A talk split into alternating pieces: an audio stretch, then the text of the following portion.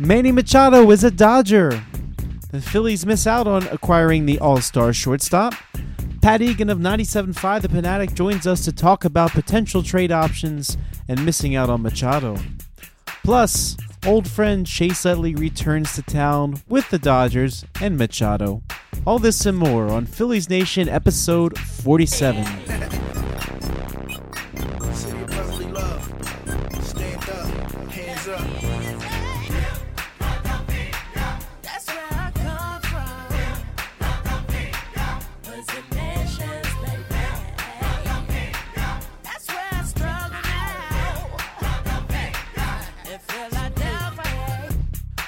Welcome once again to this Phillies Nation podcast.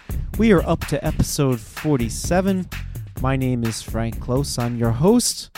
Again, you may know me from sportstalkphilly.com and 973espn.com. And I'm really pleased to be with you for a third time in this series of podcasts. The Phillies had a very disappointing week, perhaps, if they had their heart set on Manny Machado kind of the one major acquisition that the club possibly could have come up with to make a major difference. You know, you're looking at the trade deadline, you look at the available options, none of them are the ilk that Manny Machado is. However, the Phillies haven't given up any prospects yet. Now, uh, one thing that we like to talk about frequently and you know, especially right now with this 10 year reunion of the 2008 World Series champs, you know, the Phillies missed out on Manny Ramirez. They did okay. They missed out on CC Sabathia. They also did okay. You know, it was the Joe Blantons, it was the Scott Eyres that made the Phillies World Series champs, not the big splashes. So the Phillies will look to try to make some of those complementary moves perhaps in upcoming days. Uh, there's a recent report that, that perhaps the Phillies might be interested in Asdrubal Cabrera of the New York Mets.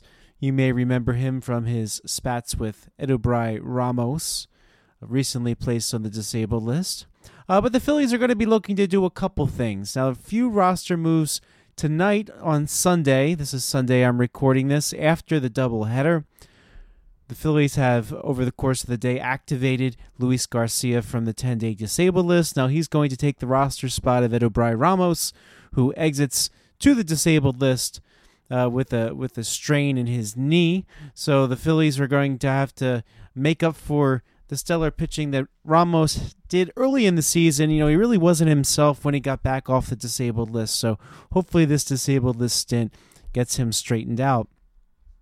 But very surprisingly, the Phillies sent outfielder Aaron Altherr to AAA Lehigh Valley. This is one you might not have expected early on. You know, Altherr, I, I had him as the guy that was going to have a breakout season for the Phillies. You know, when you look at, at Altherr's performance last year, it seemed like he gave you a lot of, strong defense. You know, there were a lot of discussions. You know, in the offseason, can you trade Odubel Herrera because you have a center fielder in Aaron Altherr, and Altherr has not hit. All right, this seems uncharacteristic for Altherr. He's only been in the major leagues a little bit, but if you look at his stats for 2018, he's hitting just 171. He has six home runs and 33 runs batted in, and an OPS of 595 a Phillies team that is not scoring runs, perhaps to the extent that they should be, can't have that happen. Now, he's lost a lot of playing to Nick Williams in recent weeks, and it seems like Nick Williams is going to kind of have right field for now. But of course, the Phillies could do something in the outfield, perhaps at the trade deadline, and, and Pat Egan and I will, will talk about that a little bit coming up. Phillies also sent Mark Leiter Jr. to AAA. You know, Leiter was somebody, he looked really, really good in spring training. I frequently got on the air and said that Mark Leiter Jr. was very impressive. He was striking out a lot of hitters in spring training, and they weren't always necessarily the, you know, the double A replacements at the end of the game, but he, he looked pretty good. Same thing with him as we saw with Ramos's recent injury. Never really got it going after coming back from the disabled list, and later heads to the minor leagues. Now, the Phillies are going to activate Zach Eflin to pitch the first game of this Dodgers series. He will take one of the roster spots uh, vacated by either Altherr or Mark Leiter. And if you might remember that Mitch Walding had temporarily taken the starting pitcher's spot, so it looks like Mitch Walding is hanging out with the Phillies a little bit longer uh, for now.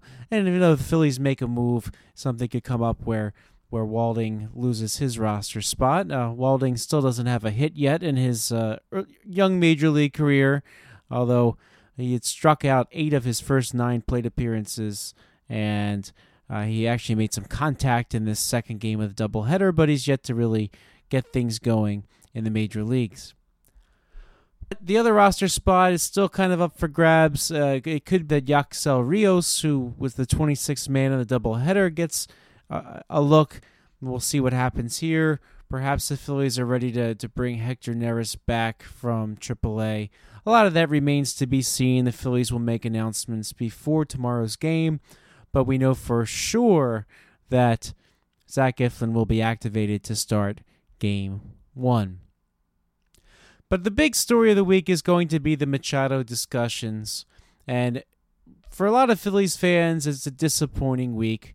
You know, everybody loves to have the superstar, and a lot of people are saying, well, the Sixers missed out on LeBron, the Sixers missed out on Leonard. This is just the latest in a number of failures. And this may not be such a failure when you consider the bigger picture and you consider the long term.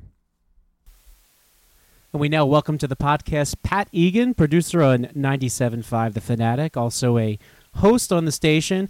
And Pat, you know, a lot of Phillies fans are upset about Manny Machado going to the Dodgers. What can you say that the sense from the fans has been like uh, while you've been operating that board this week? Yeah, they've been um they've been pretty mad about it, and I think the issue is um kind of like LeBron James. We got our hopes up, and Lucy pulled the football back again. Uh, I don't think fans would be uh, too upset about it had reports not come out and said that they were in on Machado heavily. They were the favorites for Machado for so long. You had an um, Klentak's connection with them. Kind of all made sense. All the stars were aligning to get Machado, and then out of nowhere, the Dodgers come in. So fans are upset. Uh, it doesn't help that uh, some of our hosts on the station are throwing out the name Sixto Sanchez, uh, acting like, oh, just give him up, give him up. So um, the casual baseball fan just hears that, hears the prospect's name. All right, yeah, just give him up. He doesn't matter. Um, so I think that's kind of enticing the fire a little bit uh, for callers, but they're not overly happy because I think just in general they wanted Machado, who won it. Um, they thought they would get him easily because of the reports, and then they didn't, they didn't get him. So I think they're they're they're pretty upset. Now, how about you? Would you have given Sixto Sanchez as part of a trade for Manny Machado? God no, no, there's no way. Um, anybody who says they'll give up Sixto is you know it's it's the equivalent of of and I said this uh, before the trade deadline uh, when I was hosting. You know, if I offered you a car for thirty thousand dollars, you're not going to give me fifty for it, and that's basically the equivalent of giving Sixto Sanchez up. You you're giving up your top prospect when no team was giving up their top prospect. Um, Yusniel Diaz was the Dodgers' fourth prospect. Uh, the Yankees weren't giving up Justus Sheffield. Uh, their package, a little bit of it came out today, and it wasn't all that great. The fact is, just for Reynolds in general, you're not going to give up a lot for him. Um, you know, barring the Cubs giving up Gleyber Torres, which was a completely different situation. You're going against 100 years of never winning a World Series, so the, the pressure's on in that situation. But just in general, if you look down the list last year, the I think the Dodgers gave up Willie Calhoun. That was the big piece in, in the Yu Darvish trade. You just don't give up your top prospect for him. Um, I was cool with Adonis Medina, but you don't give up Sixto. Well, I, I think that pressure is on for the Dodgers, right? 30 years since a World Series champion. They're getting beaten game seven last year when they were literally just, what, an out away from winning a couple times. So now the drop off from Manny Machado to the next guy available is pretty large. So if you're the Phillies now and you didn't get Machado, who might you be interested in now to try to serve as that uh, bat that, that the Phillies seem to need in their lineup? Who Who's out there? Yeah, it's it's tricky because the Machado thing. If you got Machado, you, you not only get him, and he probably solidifies you as a division favorite, but you get him and you're able to talk to him for two months and talk contract and sell him on the city and whatnot. Um, now that that's out of the way, there's nobody out there that, that definitely guarantees them the division. Unfortunately, um, Eduardo Escobar's out there. Um, he's been linked to him, and he's an impending free agent. He's a nice piece, but once again, he's not going to get you over the top. Um, I don't know why they'd be interested in Mike Moustakas because Franco's playing pretty well, but once again, he's a guy not going to get you over the top. Whit Merrifield's a nice player. He's been linked to him. He's not going to get you over the top. There's really nobody out there who is going to guarantee you a division title right now. So um, I they're going to make a move. Uh, unfortunately, it's not Machado, um, but I think it would be a lower tier guy like um, Eduardo Escobar, and, and that's not necessarily bad because in 2008, every fan wanted CC Sabathia. They didn't go out and get CC Sabathia. They got Joe Bland. The fans were pissed off about it, and you know they ended up winning a World Series with Joe Bland. So sometimes these minor moves that you make, um, and you don't make the big splashy move, they end up paying off for you. And hopefully that's the situation uh, this year. Now, you mentioned the contract with Machado and the Dodgers essentially having two extra months to talk to him, but I, I'm looking at the Dodgers' payroll. You know, they've got big raises coming for the likes of Kenley Jansen. Uh, even Rich Hill is due a raise. Um, you know, there's only a few free agents leaving the Dodgers, the Logan Forsythes of the world. That there doesn't seem to be a lot of money for the Dodgers to sign Machado long term. What What are your thoughts on that? Yeah, there's not a lot of money for it. There's also not really room for him either. I mean, uh, Seager's coming back next year. He's obviously manning shortstop. I, I'd find it hard pressed to believe that Machado would play third base since he said repeatedly he doesn't want to play third base. Um, they don't have the money. They don't want to go over the luxury tax. And they basically said as much that hey, this looks like it's going to be a rental. So um, I, I I think in at the line at the end of the day, the Phillies probably will end up getting Machado. That just makes too much sense um, in free agency. But to, to harken back to the NBA free agency, I'm sure a lot of Lakers fans thought they were getting Paul George and just guaranteed because he wanted to go to LA and he ends up re-signing with Oklahoma City and no one really expected that. So um, I'm too uh, confident about the situation that they'll get Machado, but um, the Dodgers don't look like a team that's really interested in re-signing him for that reason, and the Phillies have deep pockets, and the move just makes too much sense. Now, the one thing that the Phillies have said in recent days is that they don't necessarily seem like they're going to be in on a starting pitcher. Now, Nick Pivetta and Vince Velasquez both, they've been really good at times, and there's also been times when they've not been good. Are you of the opinion that the Phillies do not need another starter? Yeah, I don't think they, they need another starter. I'm I'm actually in the minority. I don't think that this team's ready to win yet. Like ready to seriously. I, I know they're overachieving right now, sitting in first place, and I'm thrilled about it. But I look at this team more like 05, 06, and not so much 07, 08. Um, and I'm I'm not really into to going out and just giving up um, prospects for a starting pitcher because eventually you have so many you have so many young starting pitchers in your system that you're gonna have to see what these guys have. And I'm actually happy that they didn't go out and other than Jake Arrieta, like really address the starting rotation because a guy like Nick Pivetta had 27 starts last year. He got rocked. They were willing to give him another chance, and you know he's not doing too well today, but um, he's he's at least proven that he is a major league pitcher. Vince Velasquez, once I mean, this it's the same story every year with him, um, Dr. Jekyll, Mr. Hyde. But you hope one day he can figure it out and kind of become like a Max Scherzer type and stop being a thrower and so much a pitcher. So. Um, but to, the long story to answer your question, I guess, would be uh, no. I don't think they need a starting pitcher. Um, I, think you, you want to see what these what these young guys have first and, and help them um, grow along the way. And if they can't do it, then you've got a guy like De Los Santos in AAA who's already pitched this season, who's more than willing to step in. So, what about a bullpen piece? Do you think the Phillies are in need of a bullpen piece? Because the bullpen's pitched pretty well this month of July. Now, uh, you know, they haven't gotten what they were paying for out of Tommy Hunter so far, but with Pat Neshek back, it seems like the bullpen is actually functioning like a major league bullpen. Yeah, um, the bullpen surprised surprised me for sure. Um, and thank God that Pat Neshek's back because I was for a while calling him uh, Mike Adams 2.0 because it just seemed like that kind of contract where you're just going to forget about him. But he's, he's come back. He's pitched well. Um, I, I'm I'm cool with a bullpen piece. I don't want Zach Britton because Zach Britton is going to cost you way more than any other any other uh, relief pitcher in the market because of the pedigree he has and the closer title. And I'm I'm not into um, trading for a closer when I think you already have a closer. I think Dominguez is your closer. Now, whether Gabe Kapler agrees with that or not, seems like he's hesitant to, to name him the closer. Every Phillies fan knows that that guy is your future closer. So I don't want to overpay for Zach Britton, force him into the closing role, force Dominguez out of it, Um, and then you've got a situation kind of like Washington had when they traded for Papelbon and they had Storen. So you're going to end up overpaying for for for Britton because of that pedigree. You're going to give up more prospects than say any other really relief pitcher. And in my opinion, you don't really even need him. Is he better than Dominguez? Maybe. Um, he is that lefty, but um, I, I just I think it would be kind of uh, a lateral move for them to to trade for a Britton. Uh, an- another smaller piece, another relief pitcher, and I don't really have any names for it, unfortunately, but um, I'd be cool with that. But you're right. I mean, the bullpen has pitched surprisingly well.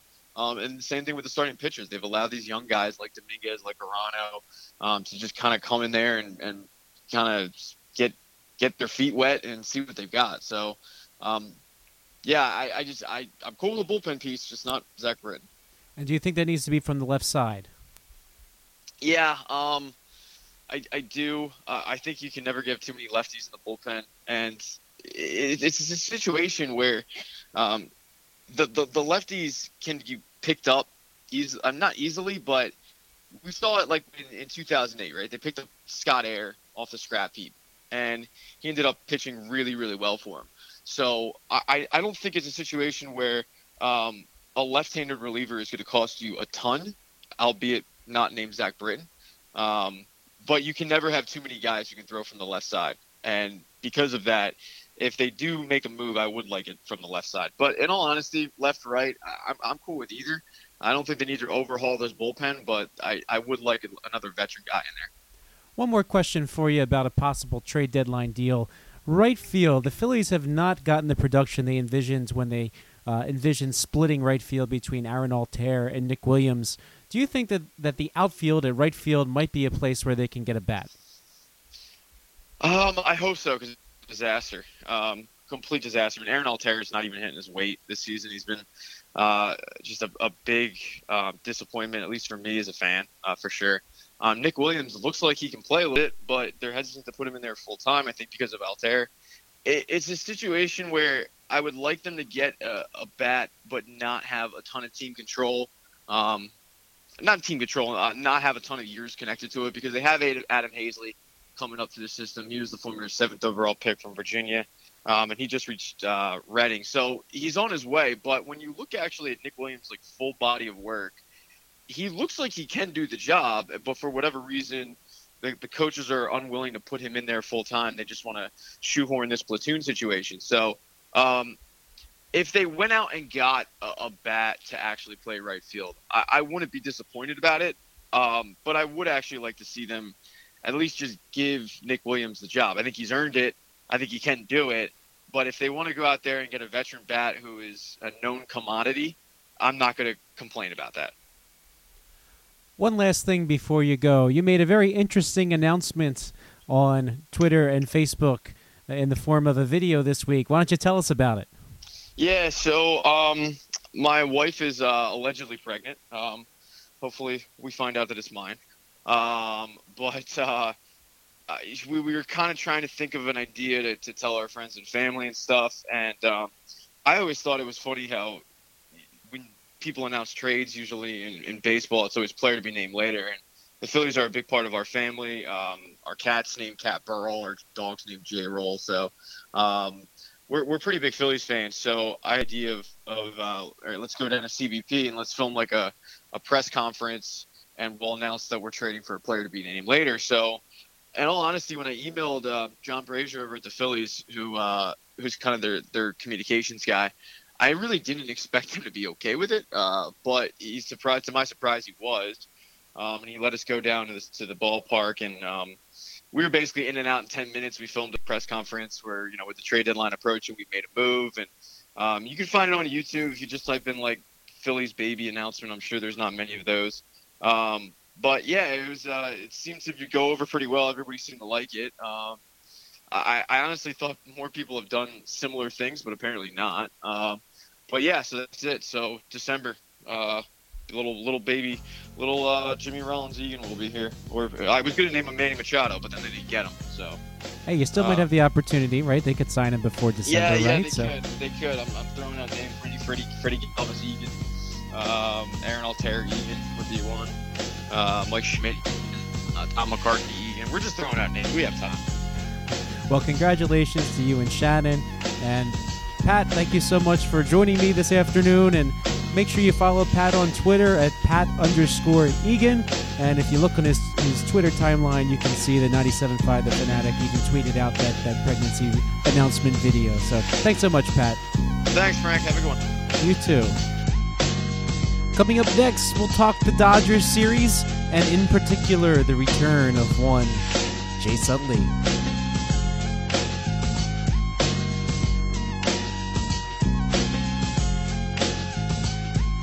And as this Dodgers series begins, we welcome to the podcast Tim Kelly of Phillies Nation. What's up, Tim?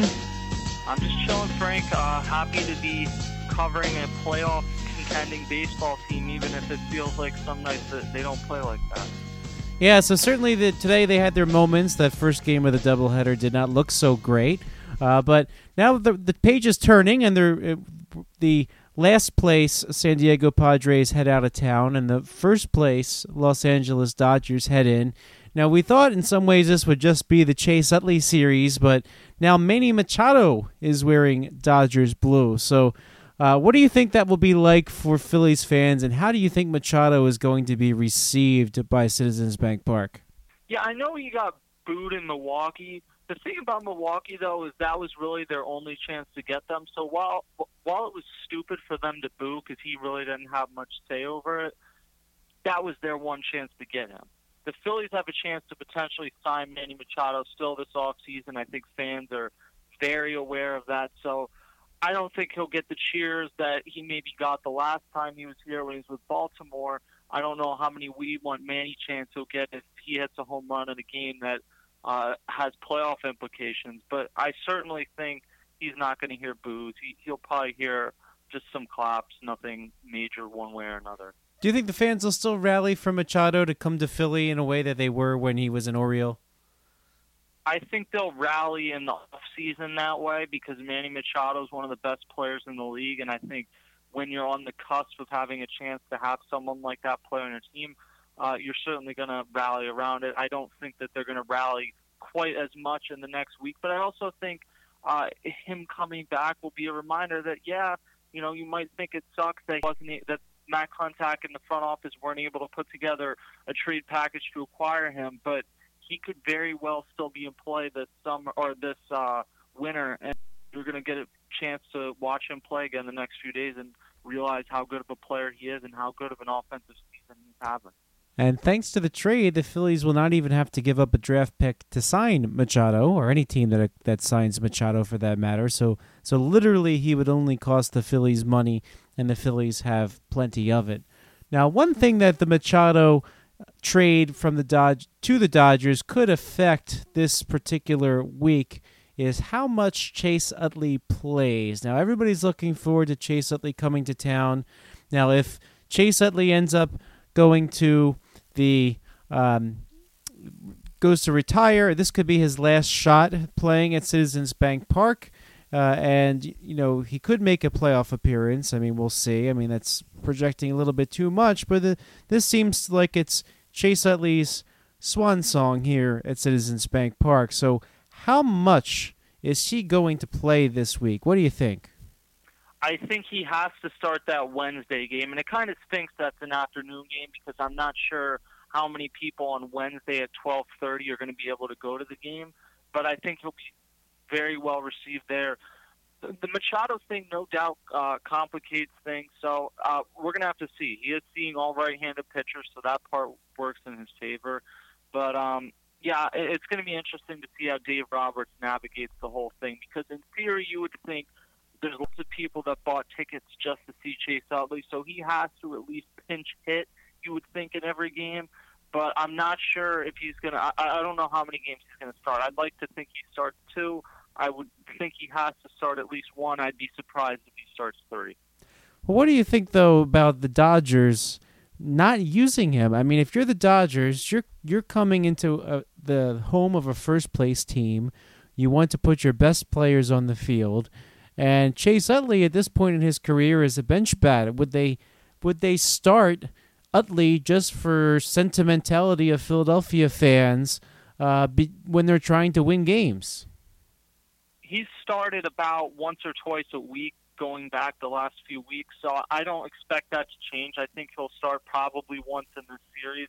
And I think Dave Roberts is cognizant of the fact that Chase Utley's an icon. This is the final time, barring a, a postseason run, that he's going to be able to play. And if there was a postseason run, you know he wouldn't be starting at that uh, juncture. So I do think they're going to uh, humor him a little bit, have him start at least one of the games in the series. But you're right; they're not going to have him start all three games because the National League West is one of the better divisions of baseball, and it's heavily contested at the top. So Utley may not play at all in some games. You know, I can you expect him to take out the lineup card at least? Do you think they'll give him that? Yeah, I think they'll give him that. I I would think Dave Roberts is going to make an effort to have him pinch hit in every game. Uh, but it depends how the game goes. It's a lot easier for him to do that if it's a blowout one way or another to get Utley into the game as opposed to if it's a one-one game and you need someone to come and get a hit because this one game could decide if you or the Diamondbacks or the Rockies or whoever ends up winning the National League West. All important points to, to consider. Now, when we look at Chase Utley, let's talk about the long term. And let's talk about Chase Utley at number 26. Now, the Phillies, to this point in their history, have had a policy where a player must be in the National Baseball Hall of Fame before they retire that player's number. Now, they did break the rules a little bit for Richie Ashburn. They they they retired number one, saying, "Well, he'll probably be in the Hall of Fame." Uh, but Chase Utley, you might not have that same level of certainty with him going into the Hall of Fame. What are your thoughts on retiring number 26? I think that policy is kind of just a myth, though, because I was looking over this today. Mike Schmidt's number was retired in 1990. Steve Carlton's number was retired in 1989. Robin Roberts' number was retired while his playing career was still going on. So it was retired after his Phillies career was going on, but he played three or four more seasons after the Phillies had retired his number. So I think this idea that the Phillies have always only retired the numbers of people in the Hall of Fame, it's just not really that true. Um, I I I think that uh, Richie Ashburn belonged in the Hall of Fame, but you can't tell me that uh, if the Veterans Committee hadn't voted him in, that they were going to take his number and unretire it. And if you look by a lot of modern standards with sabermetrics today, if Kenny Lofton fell off the ballot in the first year, you can make a case that Richie Ashburn isn't a Hall of Famer. Now, I'd make a case that I think both of them should be a Hall of Famer, but I would also make the case then that I believe Chase Utley should be a Hall of Famer. But the case to me that really makes more sense here is Jim Bunning, because deservedly so, Jim Bunning's a Hall of Famer, and even though he spent more of it, more years of his career in Detroit, I would argue that his absolute peak, his 1965 season, was with the Phillies. So I don't have an issue with his number 14 being retired or him being in the Hall of Fame as a member of the Phillies. But is anyone really going to sit here and argue that Jim Bunning was a greater Philly than Chase Utley? I I just think that's silly. I think Chase Utley should be in the Hall of Fame. I don't know if he will be, but I don't think anyone should wear his number 26 because I think he's one of the six or seven best players to ever play in this organization. Now, if you look at the Wall of Fame, for example, I think it's kind of a foregone conclusion that that Utley will be there. Now, the Phillies recently changed their policy on the Wall of Fame. So, do you think that that sets some prefer- precedent for retiring numbers? I think Chase Utley's so popular that you wouldn't even have to really worry about precedent because I don't think that many people, even the people that think maybe he shouldn't be if he's not in the Hall of Fame, I don't think they're going to be up in arms because they know how dominant Utley was. And like I said, I think the precedent's kind of a myth because they didn't wait an entire year to retire Mike Schmidt's number. And obviously, you knew Mike Schmidt was going in the Hall of Fame, but he wasn't in the Hall of Fame yet. He wasn't. He was years away from being even eligible for the Hall of Fame. They let him in. They did the same thing with Steve Carlton. So I think you retire the number, and I, I would make a similar case for Jimmy Rollins. I think I don't think Jimmy Rollins is a Hall of Famer, but I think Jimmy Rollins' career was so important to Philly's history that no one should ever wear the number 11 again. But I think uh, Chase Utley has the most dominant case of someone for me that, regardless of whether he makes the Hall doesn't make the Hall of Fame, I don't think anyone else should wear the number 26 again. And I think, regardless, you're going to see those two numbers, probably number six, although eventually I think they'll have to reissue that and number 35 that Cole Hamels wore, you're going to have to see those four numbers frozen for an extended period of time if they're not retired. Well, Cole Hamels is actually, or the number 35 is actually in use right now. Uh, bullpen coach got. You're Now, right. Very right. interestingly, uh, I do know this from a source, but um, John Mallee, uh, the Phillies hitting coach, he has a, he actually has a really neat story about uh, wearing number 11, uh, which which is something he's done throughout his baseball career, and it stems from his father's military service and, and being in the Army's 11th Airborne Division. So he has a good reason to wear number 11, and I'm told that he actually asked to wear number 11, and the Phillies declined. So. Uh, you know, they said, "Hey, we want to keep keep number eleven at least out of circulation for now." So it looks like the Phillies are, at least for now, declining to issue number twenty six, declining to issue number eleven, and declining to issue number six. So, do you think that that one must equal the other? So you mentioned Ryan Howard's number six might go back into circulation, uh, but what are the odds all three get retired?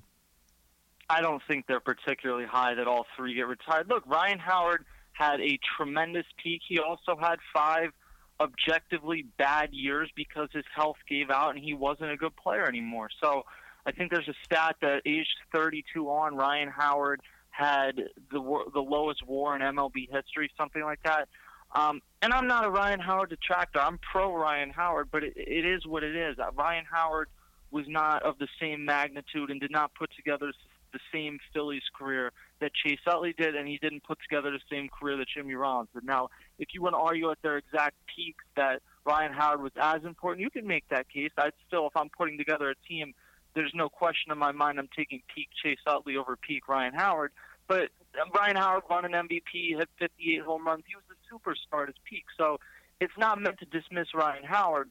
I think the interesting case is what they're going to do with Roy Halladay because Roy Halladay doesn't get in the Hall of Fame if it isn't for his years in Philadelphia, although certainly he's a Blue Jay. But if his career ended after 2009, he needed a couple more years. He got another Cy Young, pitched a postseason no hitter, pitched a perfect game. He was probably the best pitcher in the sport for those two years. He's in the he's going in the Hall of Fame. Did they retire that number? I would say no, but I know that that's something that you had kind of pondered at the beginning of the season. Yeah, so, so if, if Halladay makes the Hall of Fame, it seems like with the precedent from Jim Bunning, uh, that, that that could be good enough to retire Halladay's number 34. Now, if you look at other organizations, let's take a look at the New York Yankees, for example. Some of the retired numbers they have include Bernie Williams, Ron Guidry, Reggie Jackson, although he wasn't uh, a Yankee that long in his career. So uh, you talk about Ryan Howard's productive years versus Reggie Jackson's productive Yankee years, uh, and, and Jorge Posada, their catcher. Uh, that standard for the Yankees is would be considerably lower, and and if if you kind of go by those standards, who makes it from the Phillies? Yeah, I guess if you go by those standards, you would have Ryan Howard, Chase Utley, and Jimmy Rollins probably retired. I wouldn't go by those standards. I certainly wouldn't go by those standards if I was the New York Yankee and had that type of illustrious history. But I mean, Jorge Posada won five championships there, so how how angry are you really going to get about it? Um, yeah, I mean, again, it's not meant to diss Ryan Howard. I think Cole Hamels would be in this discussion if he had played his entire career with the Phillies. The fact is, the Phillies um, needed to rebuild at the back half of his peak, so they traded him elsewhere. That's that. He got to contend for a couple more years, but it may have cost him a chance to really be in this discussion. I think Chase Utley and Jimmy Rollins to me ones that um, I just can't picture someone else wearing number 26 or number 11 again. And I think both of them, Ch- Jimmy Rollins is all-time hits leader, won an MVP, um, and then Chase Utley is Chase Utley. He uh, was an incredible fielder, and I don't know how that's gotten lost in history. His offensive repertoire speaks for himself. Uh, he didn't have an 100 game.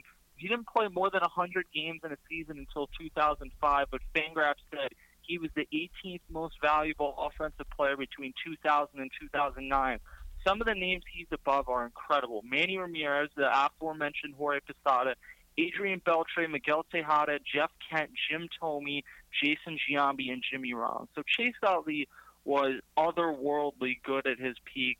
and I think it should get him in in the Hall of Fame. I think his WAR, his JAWS, um, and a lot of his other numbers, counting numbers, aren't going to be there. But I think he was dominant enough at his peak that it should get him into the Hall of Fame, and then maybe we don't have to have this debate. The problem is Utley's not going to be a first ballot Hall of Famer no matter what. So there's going to be a lot of years, probably at least a decade in between now and when Utley has a serious chance to be elected to the Hall of Fame because it'll take a few years for him to kind of become the sabermetric backed uh, case. When that happens, maybe he's in the Hall, or maybe then the numbers retire. But I think between now and then, there's going to be a lot of debate about what to do with that. I would imagine it stays frozen at, at the very least. Quick trivia before we go. So Chase Utley wore number 26 his entire career, and not counting number 42, which all the players wore for to honor Jackie Robinson. What jersey numbers did Ryan Howard and Jimmy Rollins also wear in the major leagues? Ryan Howard wore number 12 when he came up, and then Jimmy Rollins wore number six for a year after Doug Glanville left. But uh, it wasn't a very good year, so Jimmy Rollins did not stick with number six. Well, Doug Glanville came back, but Jimmy Rollins yeah, had one well, more one that more too. number Jimmy Rollins wore in the major leagues. You know what that is? Oh, is it in the? It's in the 30s. Number 29 when he 29. first okay. Well, when he made his I- major league debut, he's wearing number 29. It's I amazing a player can wear that many jersey numbers, be that famous. I think I was thinking of Pat Burrell wearing number 33, which is always a weird picture too. Yeah, I had an AOL screen name Pat the Bat 33 way back in the day. So, and then, then then of course that went out the window right away. yeah, yeah. well, m- more Phillies jersey number trivia next week, but uh, but but certainly Phillies fans are very excited about this week, and they'll see number 26 on the opposition this week, and perhaps never see 26 in Phillies red pinstripes ever again. We shall see. Tim, thanks for joining us. Thanks. Have a good one. You too. And that'll do it for this Phillies Nation episode 47. Many thanks to Pat Egan of 97.5, The Fanatic, and Tim Kelly. Enjoy the Dodgers series. Enjoy the return of Chase Utley. Hopefully, he does make a couple appearances, and you get to say farewell to the Silver Fox. Have a good one, everybody.